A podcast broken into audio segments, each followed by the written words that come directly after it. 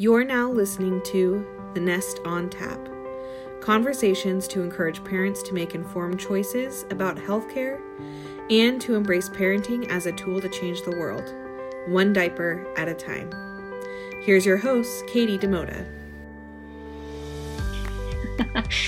Good morning and welcome to The Nest on Tap. I'm Katie DaMota, your host, and today is our first on Nest on Tap specifically for fathers. Um, I've really enjoyed having some inspiring conversations with our guest today, and I'm looking forward to sharing his work and his perspectives on fatherhood with you. David Arrell is an author, entrepreneur, consultant, and men's coach. He's currently living with his family in Colorado Springs, Colorado. David's passionate about coaching men on how to more fully embrace and embody healthy masculinity, especially through the powerful modalities of partnership and parenting. His most recent work in this area is his book, Welcome to Fatherhood, The Modern Man's Guide to Pregnancy, Childbirth, and Fatherhood. It's better known as W T F. Welcome, David. Thank you so much for joining us today. Thanks, Katie, for having me. Uh, thanks, guys, for coming in and joining the conversation. Looking forward to sharing some thoughts here and uh, hearing some thoughts and experiences and kind of seeing where the conversation goes. So thanks for having me on as a guest. Absolutely. First, I'd just like to share uh, as a professional, from a professional standpoint, uh, your book on fatherhood uh, really has such um, on-point information.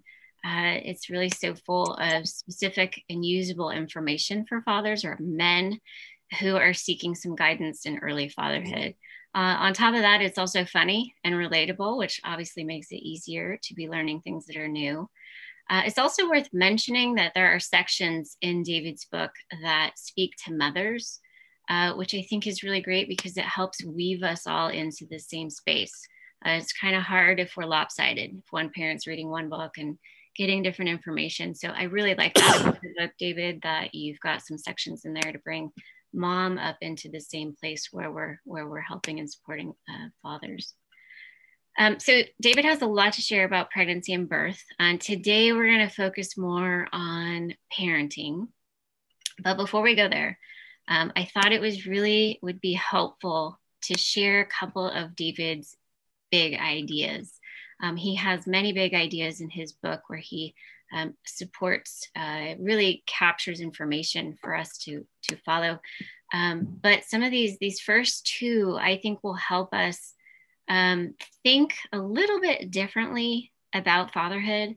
Um, and so David, your first big idea is pregnancy turns your lady into an instant mama, right? So I see this all the time. Women, you have you have this early insight into your baby. You're feeling every movement. You're connected in this way. But what about dads? What about fathers? When does fatherhood begin for men? And so, David, your thoughts on um, a little bit of this reframe, right? Does fatherhood begin when you hold your baby for the first time, or does it begin sooner?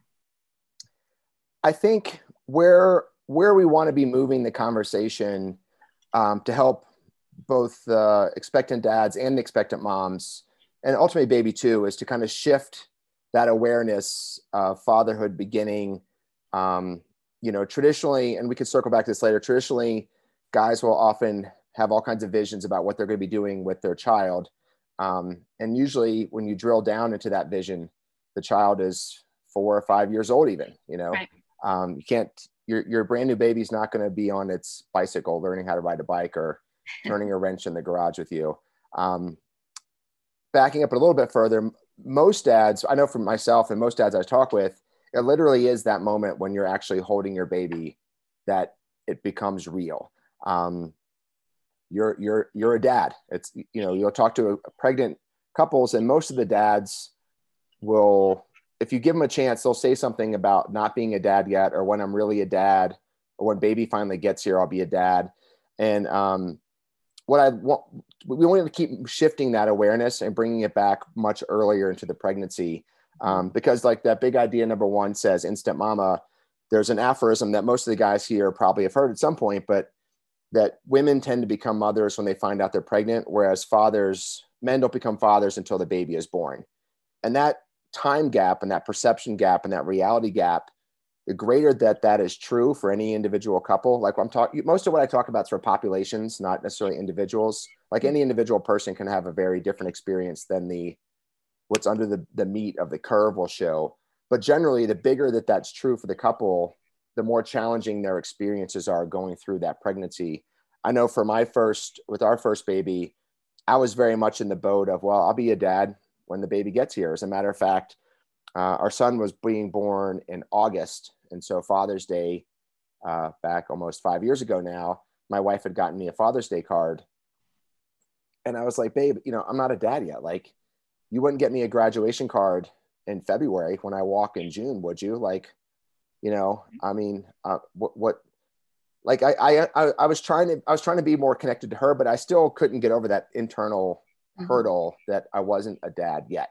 Mm-hmm. Um, so one of the, the things I try to talk about in the book is, even if that doesn't, fe- even if that feels true to you, like you're not a dad yet, um, is to really try to shift over and try to conceptually reorient to being a dad now to better sync up with where mama is. Because as you guys all know, that positive pregnancy test creates a lot of different behavioral changes where, like, okay, maybe mama used to drink three cups of coffee every morning and she's like, okay, switching to decaf. Or maybe she really liked sushi and now it's like, okay, which ones are cooked, or the cheeses and pasteurized milk, unpacked. I mean, there's a million things, all the vitamins, like that's a very real and tangible and immutable exp- experience and reality for her. And there's nothing you're going to say to her where she's like, oh yeah, you're right, I won't be a mom till the baby gets here. It's like, no, she's, she's a mom now. And so a lot of the early talk in the book is about trying to connect to where she is. Preserve your truth. Like, again, at the end of the day, your truth is true for you. And I'm not here to try to tell you you're wrong. Um, I'm here just to say, yes, that's true for you, and recognize what's true for mama. And then encourage each of you to kind of recognize each other's truth and to build those bridges of connection across that, where you're still working and walking forward together. Mm-hmm. Um, so that's, I, I kind of like to start the book right away with acknowledging, hey, like, I get it. I didn't feel like I was a dad yet either. You're, and that's fine. That's, that's correct. And what else can we do in addition to that, rather than just staying there and sort of like defending that position, so to speak. Mm-hmm. I love that, David. And this is such a good reframe, is thinking about, how can I be a dad while my wife is pregnant, or my partner, right? How do I, how do I participate in this way? And I love all your suggestions, which are to get involved, right? Go to the visits, go to the child. Of course, we love you in your childbirth classes, all the men, please. And you know that those of you who've taken our class, we love that you're there. We really want to make sure you're included, um, because I think it is such a woman's space. Birth and pregnancy is a woman's space. So finding your place in there, is in that space, and with, and being comfortable within it, is so important, not just to your partner, but I hope for you too.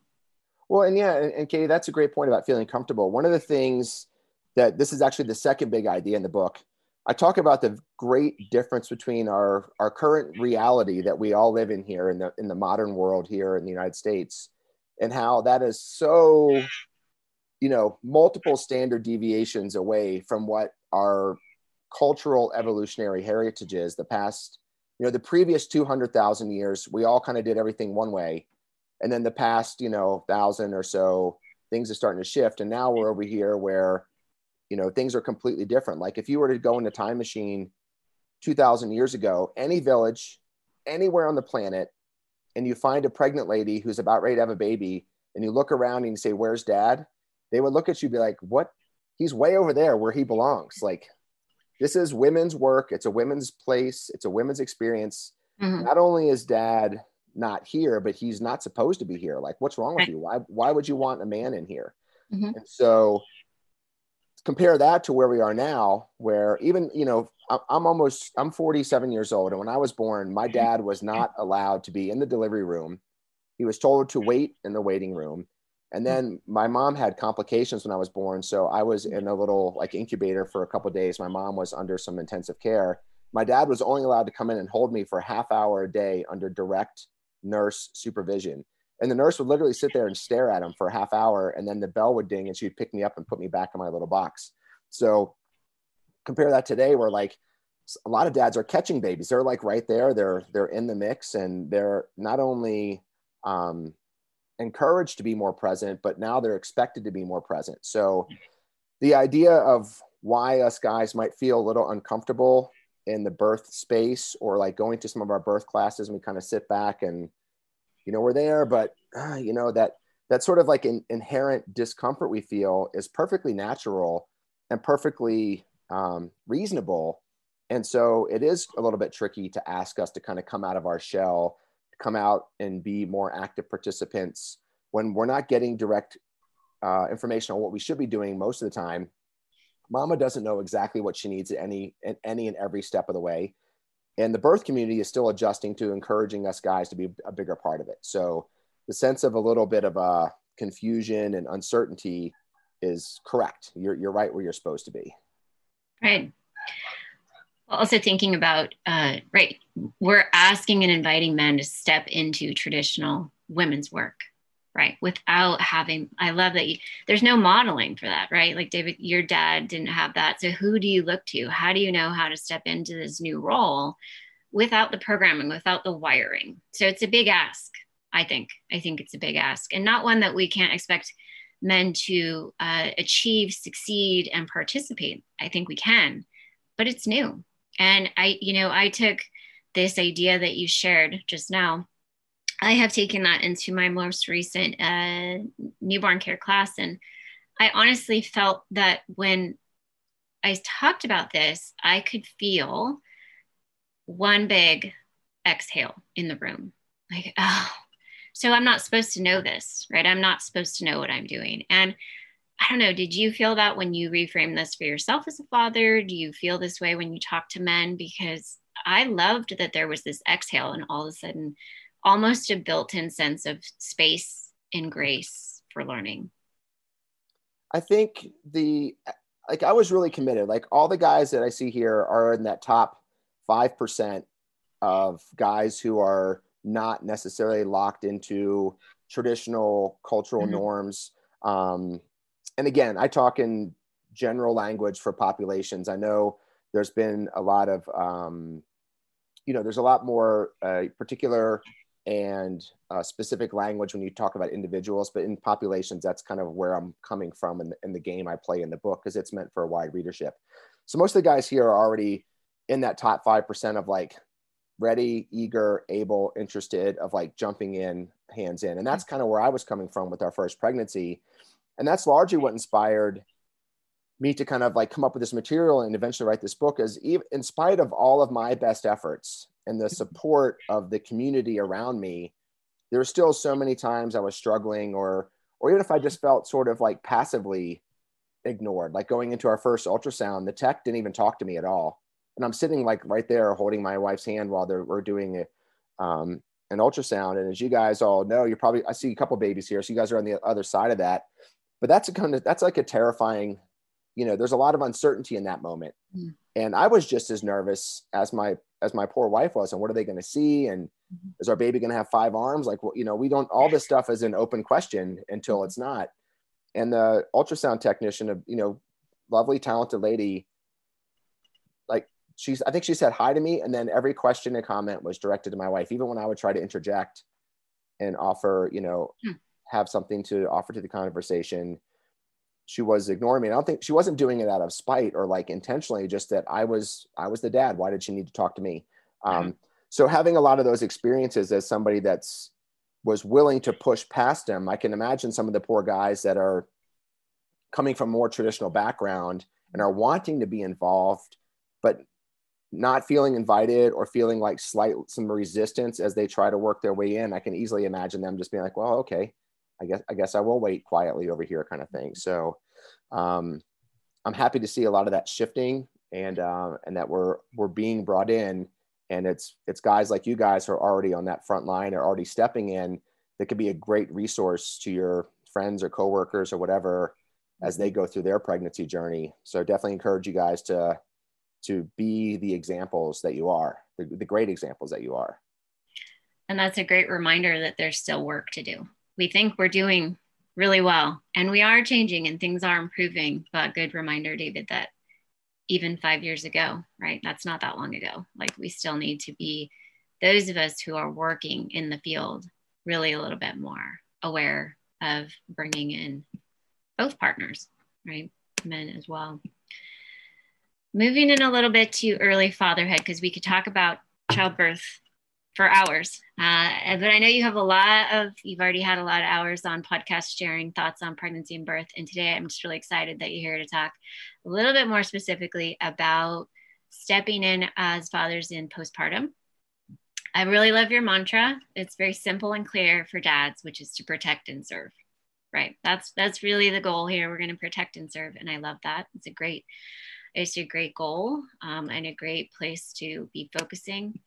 Um, thinking though, I can only just imagine, because clearly I'm a woman and a mother, but this, I, you know, the, the potential um, feelings for uh, maybe uncertainty, uh, hanging out in the shadow of a mother who can instantly soothe, right, with breast milk, if they're able to bre- breastfeed. Uh, maybe they're, you know, just so in tune with baby, can scoop baby up and soothe and calm baby.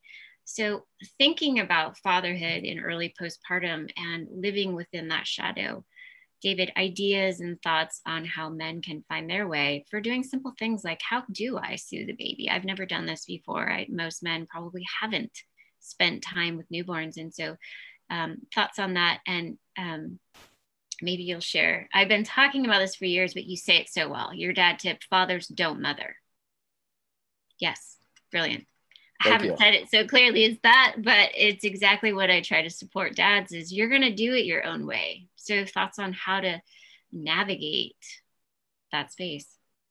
Sure, thank you. Um, I think I'd like to back up just one, one click out. And the bigger picture that I'm very passionate about is that parents are are, are partners. They're mm. they're working together. They're a team.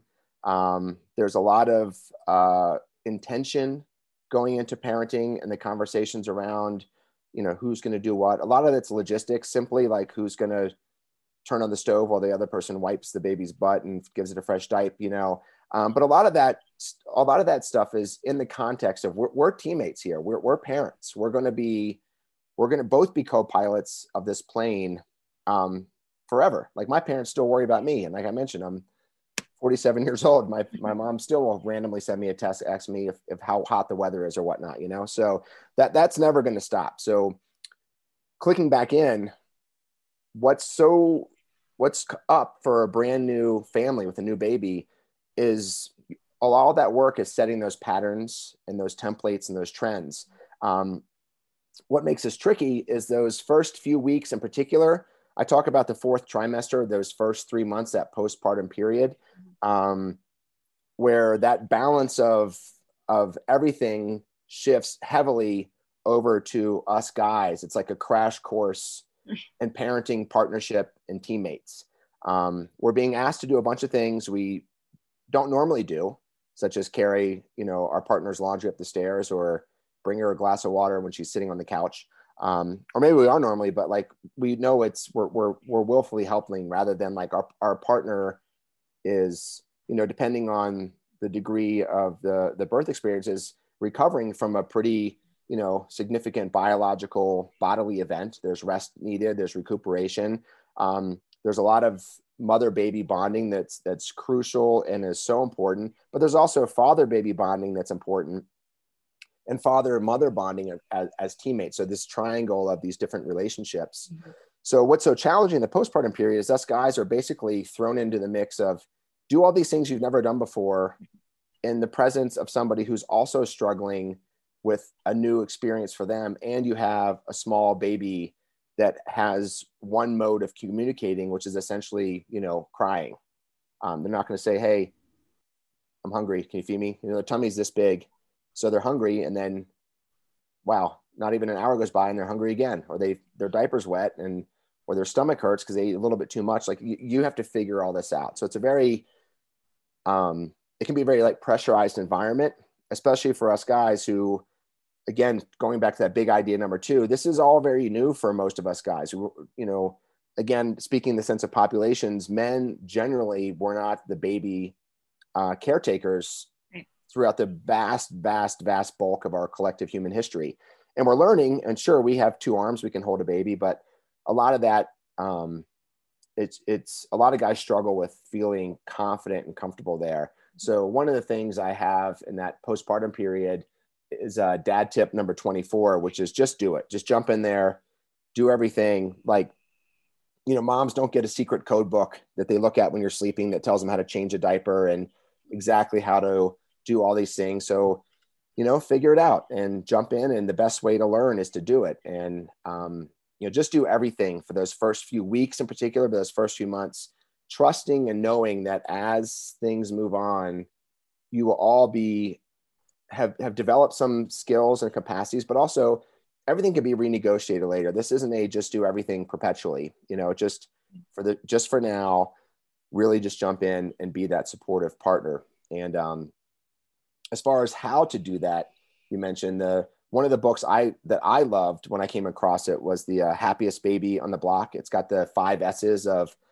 swaddle and shh and the uh, side holding and whatnot. And I felt a little bit more comfortable upon hearing that information from somebody else, mm-hmm. rather than my poor wife, you know, trying to like show me how to hold the baby the right way. This gets into the fathers don't mother. Like, you know, I loved holding our little baby in that football hold where, you know, he's laying he's face down on my forearm with his head over my elbow crook and my hand like securely between his legs, grabbing his bum. And I, I could do all kinds of things like with my other hand, like I could cut the grass, literally pushing a lawnmower one day, holding him because the sound of the lawnmower, um, it was an electric one. So it wasn't that loud, but it was loud enough that he, that vibration of the sound, he loved that. So he'd fall right asleep right away.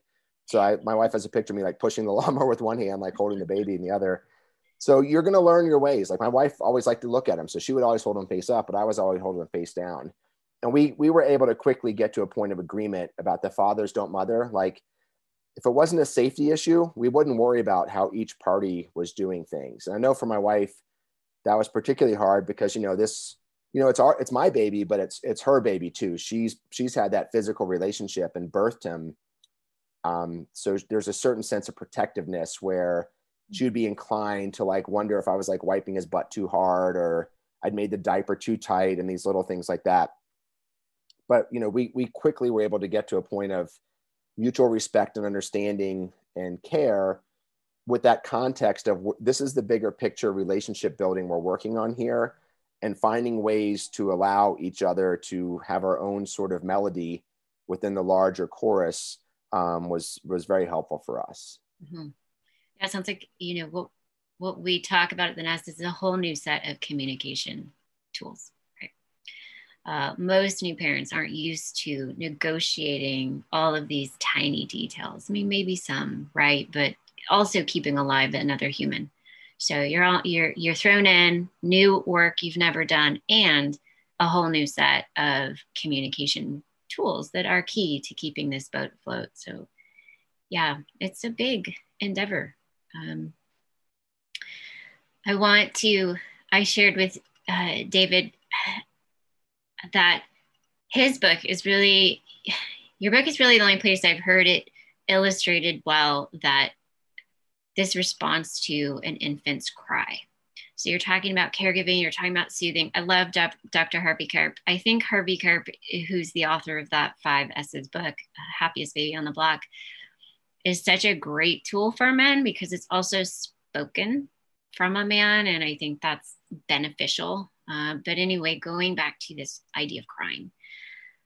Uh, I work with lots of men, fathers who say this. And David, to read it in your book was great because I was like, oh my gosh, it's it's not just those folks I've worked with. This is a universal thing. And really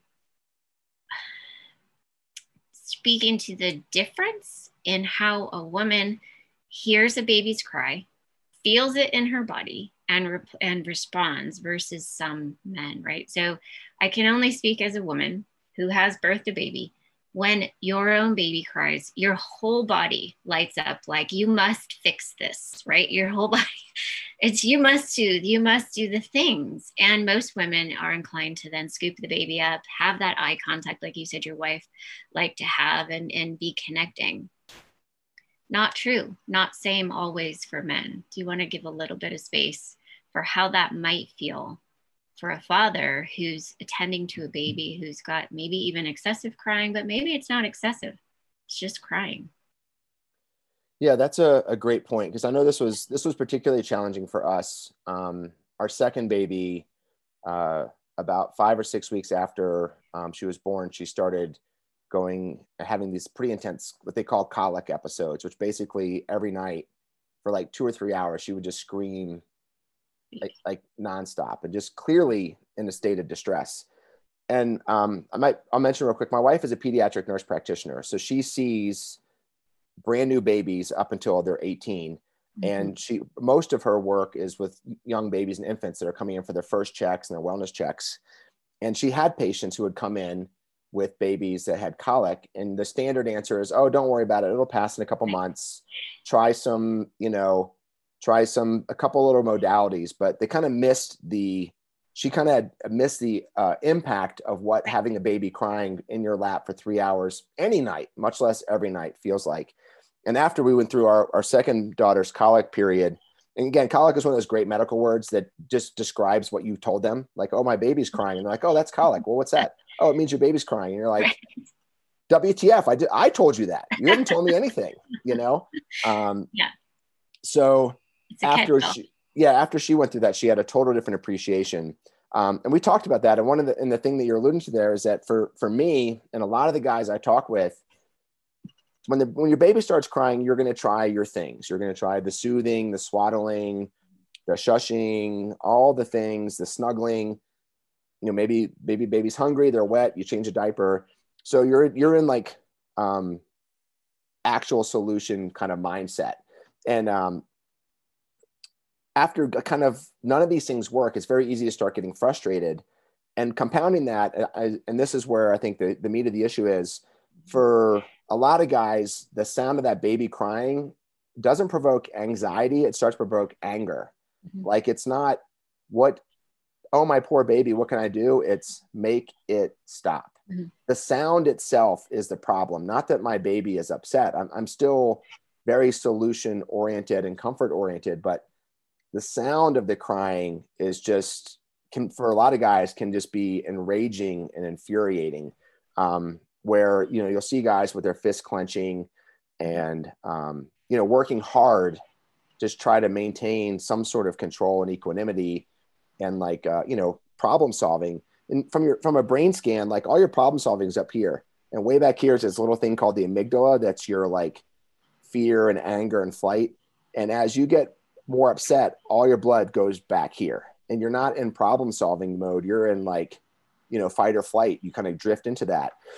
And that's what can be so challenging, because then, but then, you know, the second thing that comes up is shame. Like, I shouldn't be angry at my baby. Like, my poor baby, look, it's red faced. It's, it's clearly distressed. My wife is, is having very strong anxiety response. And I'm over here clenching my fist, trying not to say, make it stop, you know? Um, and again, I use I in the general sense. Like, this is, ex- this is a experience a lot of guys have confided me in, as they've confided in you, Katie. Like, I get so angry and, and, you know, I never want to hurt my baby. I'm going to walk outside. I'm going to do all the correct things, but am, am I, am I a bad person for feeling angry at the sound of my baby's crying? And to that, I want to say, no, not at all. It's a very common experience. Um, one of my big dad tips, and this is kind of listed like three different times, is just wearing a pair of headphones or earplugs, anything just to silence that volume of the sound, can really help you remain calm, remain connected, and in that emotional, um, uh, you know, reaching to connect kind of space where you're, you're wanting to connect with your baby, you're wanting to soothe and uh, feel into that space and be be a source of emotional stability. But sometimes you can't do that if the sound is, is just from a sound point of view, sonic point of view, is just too loud.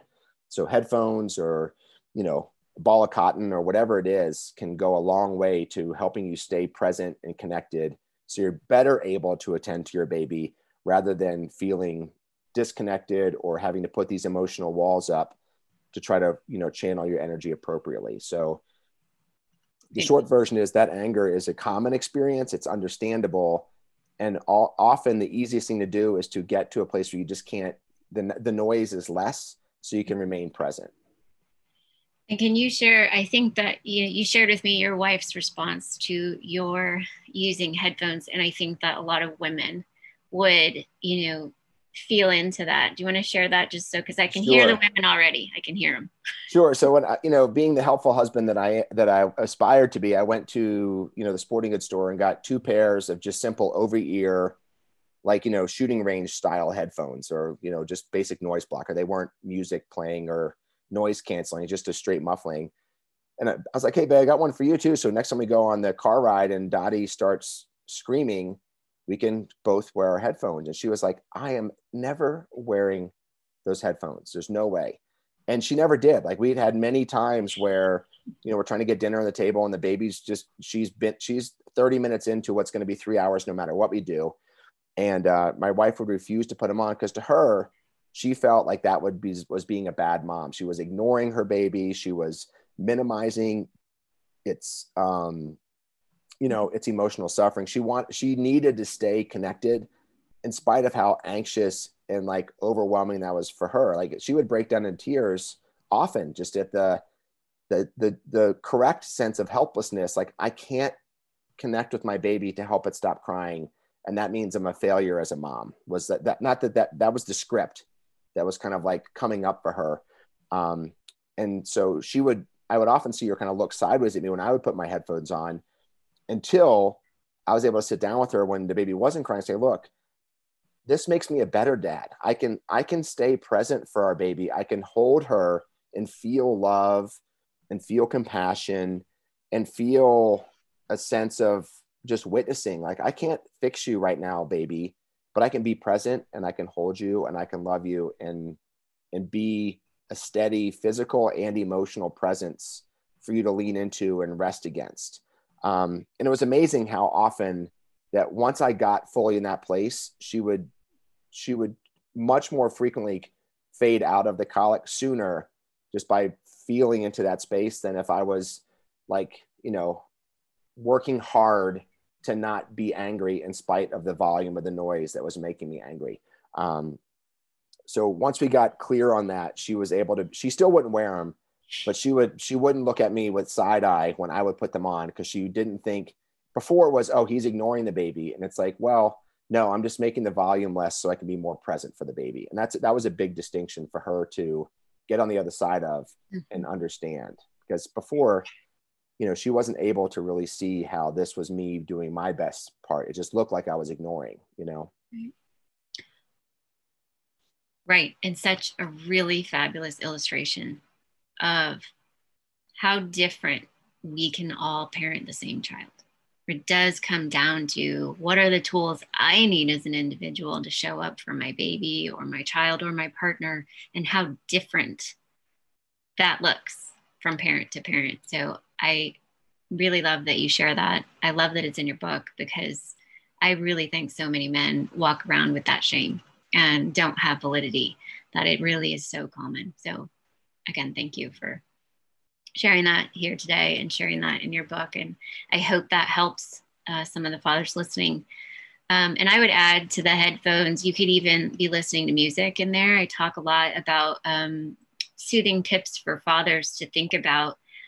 And just, you, you said it, you hit the nail on the head, which is, I need to center myself so that I can be here to, to comfort and soothe.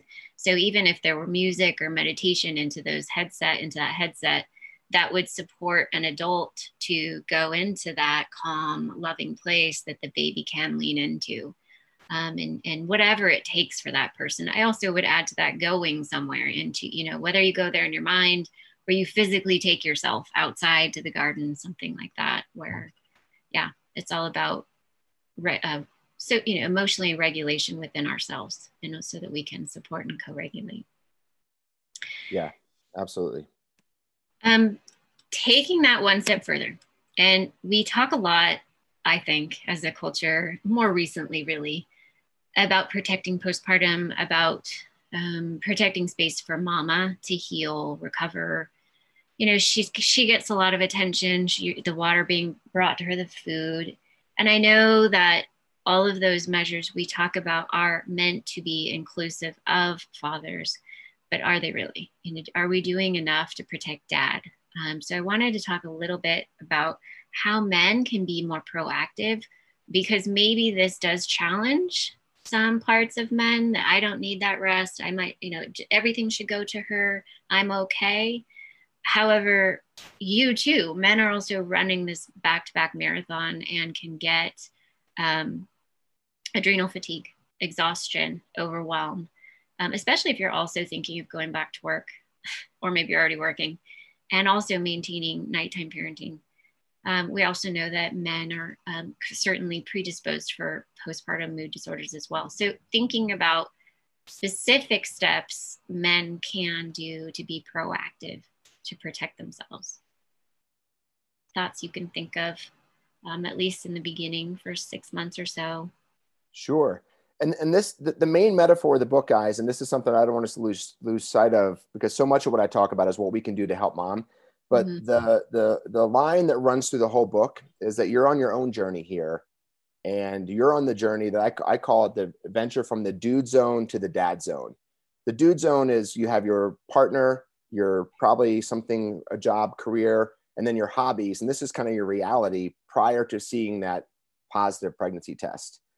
And then that pregnancy journey is your journey of shifting out of your dude zone life into this new life of the dad zone, of where you have much bigger um, responsibilities, both in the present, but also fewer, uh, future and forward looking. So when you get into that postpartum period and this, you're now officially in the dad zone, the baby's here, like there's no, you may have been delaying that realization up until the, the, you're holding your baby, but like now it's real, like, you know, and there's a lot asked of you. Um, and some of it is much easier to uh, embrace once you kind of understand that you've actually left the dude zone. Like you're not golfing six hours every Saturday anytime soon, even if you did that for twenty years before, you know, your baby came along. And there's, there's some new life, a new reality, just like mom, the maiden to motherhood journey is transformation into a new being. So is the dude zone to dad zone journey. So in this dad zone, you know, you have to, you know, that fathers don't mother, you, you, you are entitled and encouraged to be your own person. Um, the two dud zones I talk about are Wimpy Town and Jerkville. And Wimpy Town, the guys just kind of give up and say, whatever, dear, just tell me what to do. And the Jerkville guys are like, whatever, dear, you do it. And so these obviously don't, aren't where we want to spend any time, even though we will have a foot in both and either many times along that adventure. But getting to that postpartum period, we're in the dad zone.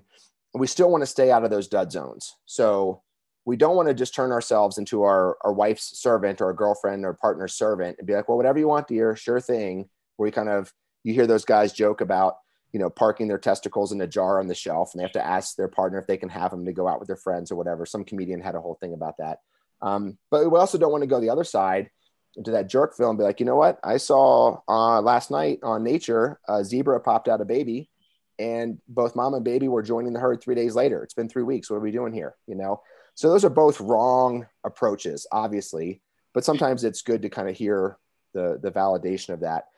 So in that dad zone, you still need to find a way to stay the course in between there. And so just like in the airplanes, will tell you to put your own mask on before you help the person next to you. We have to take care of ourselves um, and make sure we have enough gas in the tank. We have enough Uh, mental, emotional, physical, spiritual, existential energy, that we're not already out while we're trying to help our partners, and then we're not doing anybody any good. So um, real briefly, the dad tip number twenty-five is what I call the uh, dad, new dad blues busters. And there are six different areas I try to focus on real briefly where you guys can spend a little money or energy, you know, money, energy, time, all being roughly equivalent at the end of the day. Um, a little bit ahead of time to build yourself some credit for later. So I talk about food, you know, these are all fundamentals. Um, food, um, one of my favorite things we got was this Insta Pot thing. And we would throw in the morning, I would throw a couple chicken breasts in there, literally pour a thing of barbecue sauce on top, turn it on to slow, And then magically at the end of the day, we have barbecue chicken ready kind of whenever we are. It's not, oh, wait, it's five o'clock. We're all tired.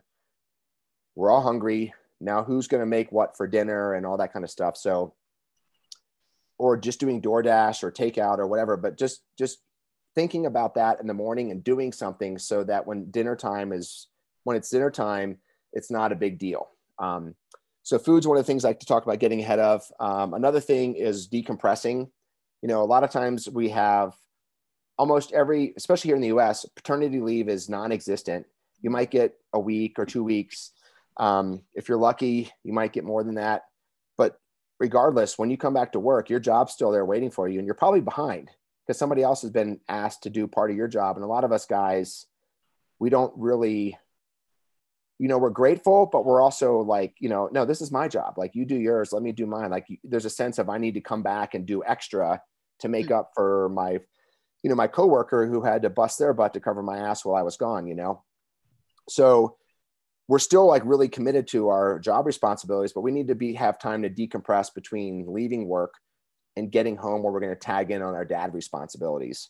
So I suggest just ten minutes of something that's not at work or at home, whether it's the park around the corner from your, from the job site or the park around the corner from your house, but just stop, take ten minutes, do what you need to do, get outside of your car, do some jumping jacks and push-ups or anything to sort of like reset the system so that when you walk in the door, you're coming in as dad rather than what you would used to do in the dude zone would be like come in grumbling about whatever happened or excited about whatever happened.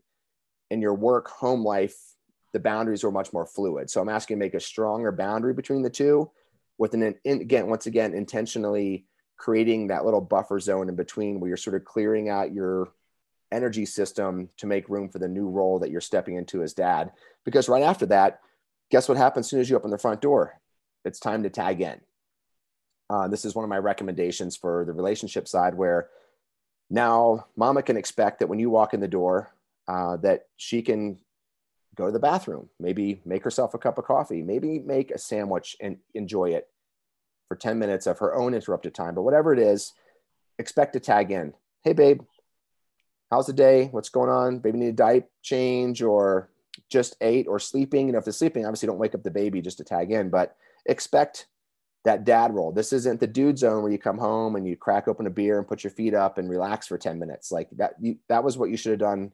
Maybe not the beer on the way home, obviously, but the relaxing for ten minutes.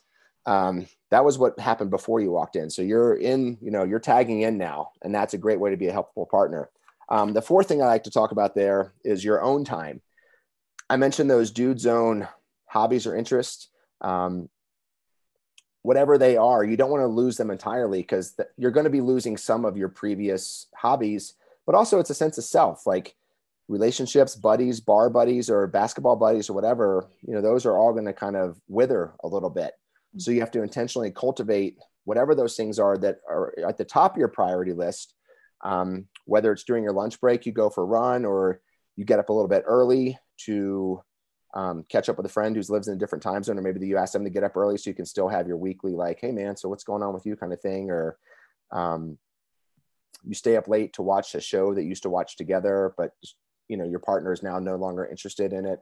Um, but you have to find time mm-hmm. and make time to still protect the things that are important to you because you're still you at the end of the day.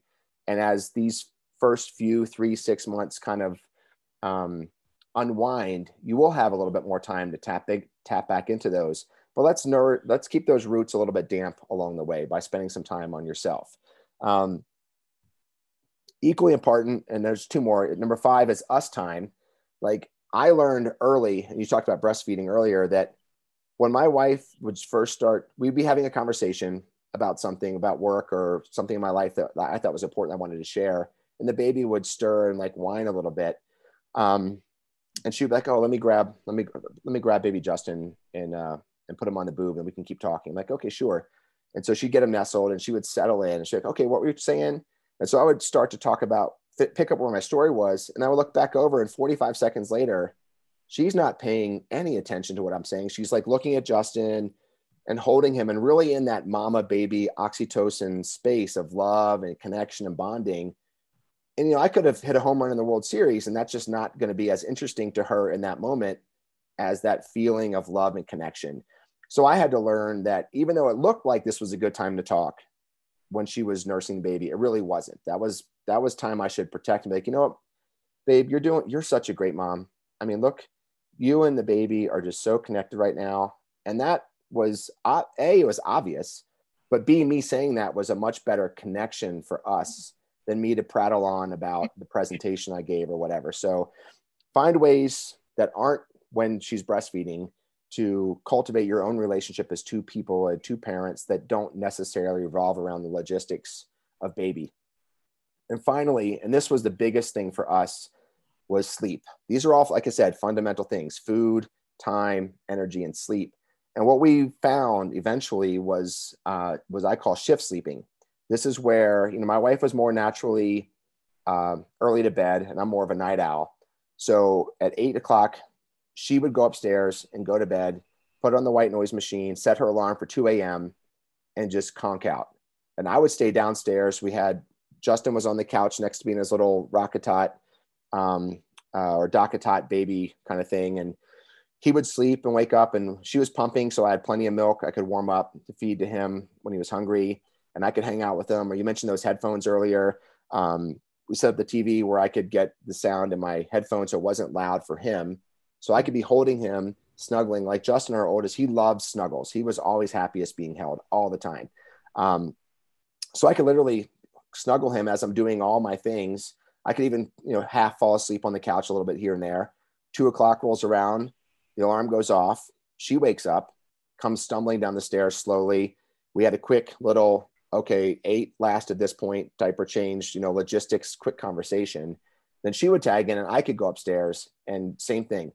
Set my alarm for eight a.m., white noise machine on, and I got six hours of, you know, more or less of pure sleep. So each of us getting our own chunk of sleep was so much more um, constructive than us pretending we were going to still sleep in the same bed, and the baby was going to be someplace else, and then the baby wake up crying every couple hours because that's what babies do, and whose turn is it, and what, we're both awake, and we're like, nobody getting a good night's sleep is a really shitty idea compared to both of us getting a good night's sleep, even if it meant we were randomly sleeping by ourselves for a few months. Like that was a, that was a happy trade to make for a good sleep, which then makes everything else so much easier. So again, guys, this is all part of the take care of yourself so that you can protect and serve your family better when you're well-rested, well-fed, clearly in the right frame of mind of decompressing and tagging in, and still prioritizing things are important to you and your own relationship with your partner outside of logistical parenting concerns.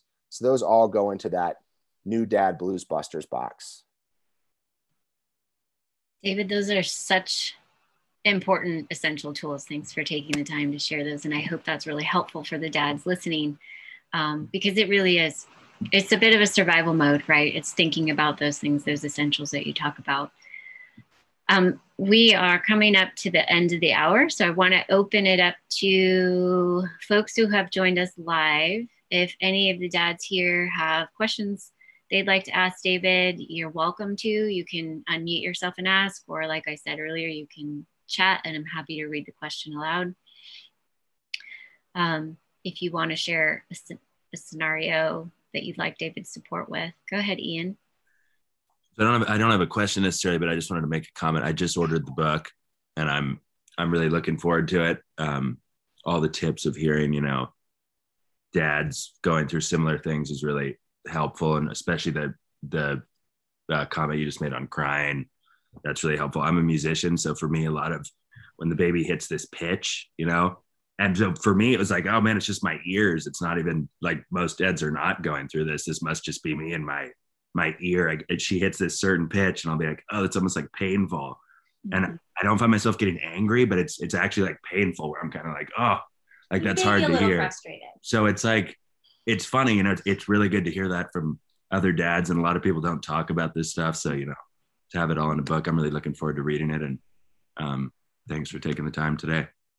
Awesome. Thanks, man. And congrats on your new baby. Thank you. You too, mama.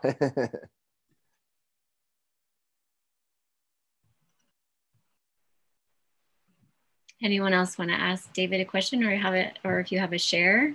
a story, anything you want to contribute? Yeah, I guess I'm curious how common this is, but um, because my partner was is in bed for the first two weeks and isn't doing a lot of the soothing, I feel like I've actually developed a little bit more of a bond with baby than she has at this point. And I feel a lot of shame around that. Like, I feel like I've interrupted some kind of like sacred bond with uh, between mama and baby, and just really wondering how to get back to being regulated with that in our little unit.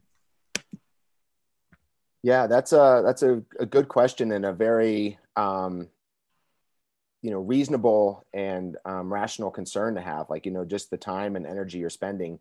Um, real quick, my wife, uh, as I mentioned, is a pediatric nurse practitioner. I'm working from home, so when she went back to work, you know, I'd already we were already been fifty fifty, but when she went back to work, I was, you know, the primary caregiver for our son, and I had some similar sort of like feelings. Like, he would get upset and not want her to soothe him. He would want me to soothe him. And I could just see the, the, the you know, the, the disappointment and sort of like struggle.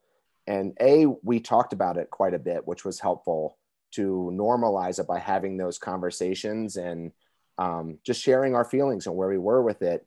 And there were times when, and this is, this is harder to do, but like, he, you know, the baby would be upset. She would start to comfort him, and I could, he would, he, he, I could see that he wanted me to hold him, but I would be like, oh, I have to run, go do this thing real quick. I'll be back in a minute.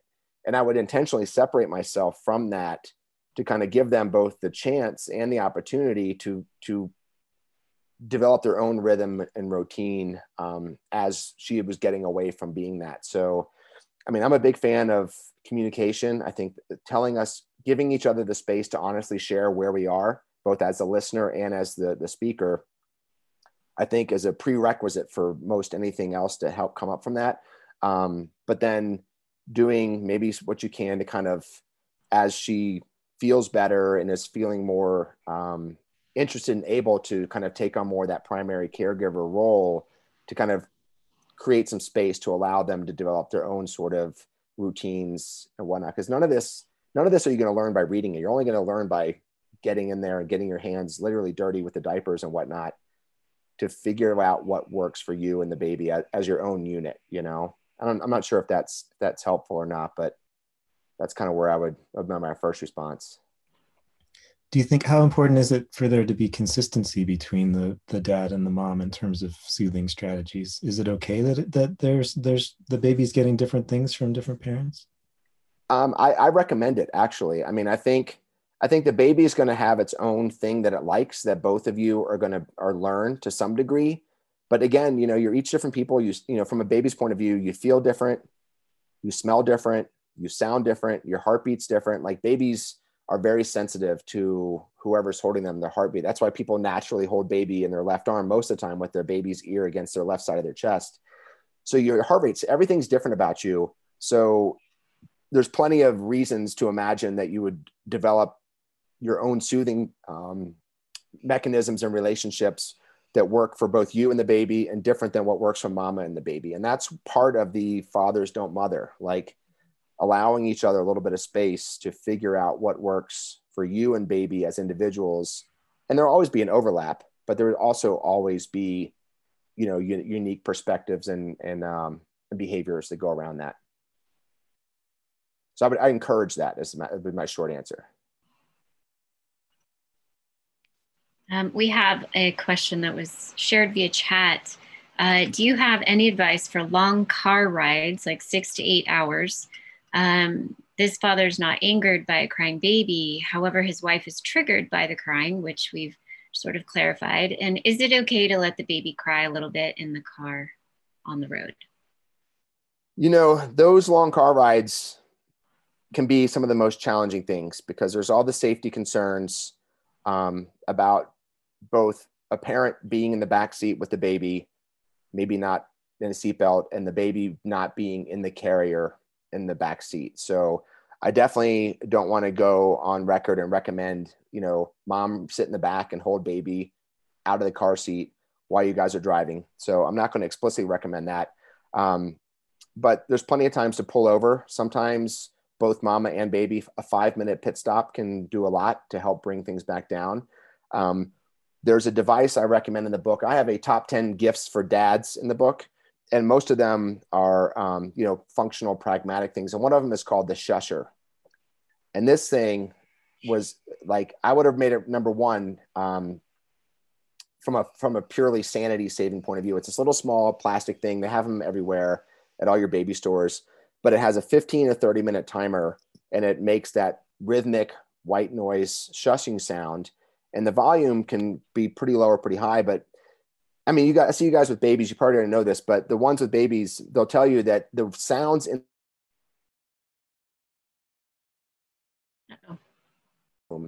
um, so the Shusher can be turned to a volume that uh, might be a little bit, uh, you know, a little bit loud, but the baby will find that rhythmic sound that's louder than it's crying will often relate to that in the sense of sort of comfort and, oh, I feel safe. I'm in my car seat. I'm snuggled up like in the womb. I'm hearing sounds that are similar in the womb. I can, I feel safe. I can relax a little bit. So the Shusher was saved many, uh, a, a long ride for us. Um, so that would be my recommendation, in addition to the pit stops and just taking a few minutes to breathe here and there. Mm-hmm. Maybe get out of the car and breathe if you are having that anger response. Yeah. And, you know, from a physiological standpoint, like getting outside the car and just yelling really loud and stomping your feet and kicking some rocks, like just that physical outlet of the energy, it can, it can be really relieving. Like you, if you sit there and you're just clenching the whole time, that energy's got to go somewhere, and giving it a, an outlet, a safe outlet that you can really have at it, you know, scream as loud as you want on the side of the road. No, I mean, there's probably other people doing it too. So you, you're, you're, you're fine. Go for it. Like whatever you do to recenter yourself, because again, the baby's going to pick up on where you are, and a, and an anxious person is rarely going to have a good impact on an anxious baby of settling the baby down, you know? Thanks, David. Any other questions from the dads who've joined us today?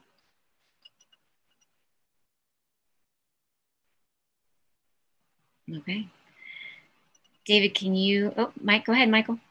No questions, but I wanted to thank you, David, for uh, being here and for providing your insight and knowledge on this. Because, yeah, um, some of it was a bit disconcerting for me, uh, but you've definitely added some reassurance to it. And just to know that I'm not alone and I'm not the only one who feels this way, and that it's just not my problem, but um, how to work with it also. And uh, so once again, thank you for providing uh, some answers. Awesome. Thanks, Mike. David, can you share with everyone listening how they can stay connected with you um, if they wanted to? You, you want to share a little bit about, in addition to the book, other services you offer through coaching? Sure. I, I do um, one-on-one coaching, uh, primarily focused on that dude zone to dad zone trajectory. And then, you know, what the last dad tip is called dad zone maintenance and upkeep. Um, you're perpetually going to be feeling pressures, internal and external, working you towards Wimpy Town or Jerkville, or the responses that would come from those. Um, so I do do one-on-one coaching. Um, it's, uh, I love those relationships where we can kind of, you know, I look forward to my coaching sessions um, as much as I hope my clients do. Uh, you can see, you can see me on my website, just at w w w dot welcome to fatherhood dot com. That's the best way. You can send me emails to David at w David at welcome to fatherhood dot com. I have an Instagram and Facebook page, but as I mentioned, I'm forty-seven. So you can imagine my presence on those is not as active as my younger cohorts would be. Um, but email on the website is just the best way to reach me for any questions or comments or, or feedback. I love feedback from the book, stories, anecdotes, anything where you tried something I suggested. And if it worked, tell me. If it didn't work, then definitely tell me. Um, I have a running list of fun stories that people have shared with me to draw from a future edition or, or sharing in, in, you know, podcasts or interviews like this. So uh, all the comments are welcome and encouraged. Thanks, David. And thanks for spending your time with us today. Really appreciate it. We need more voices for men, from men, um, in this place of birth and parenting. So I appreciate all that you do. Thank you so much. Thanks, Katie. Thanks for having me on. Thanks, guys, for tuning in. I appreciate it. Absolutely. Thank you. Thank you. You've been listening to The Nest on Tap. For more talks about pregnancy and parenting, visit us online at the nest family resource dot com, on Facebook at The Nest Childbirth, Postpartum, and Parenting, and on Instagram at the nest dot n c.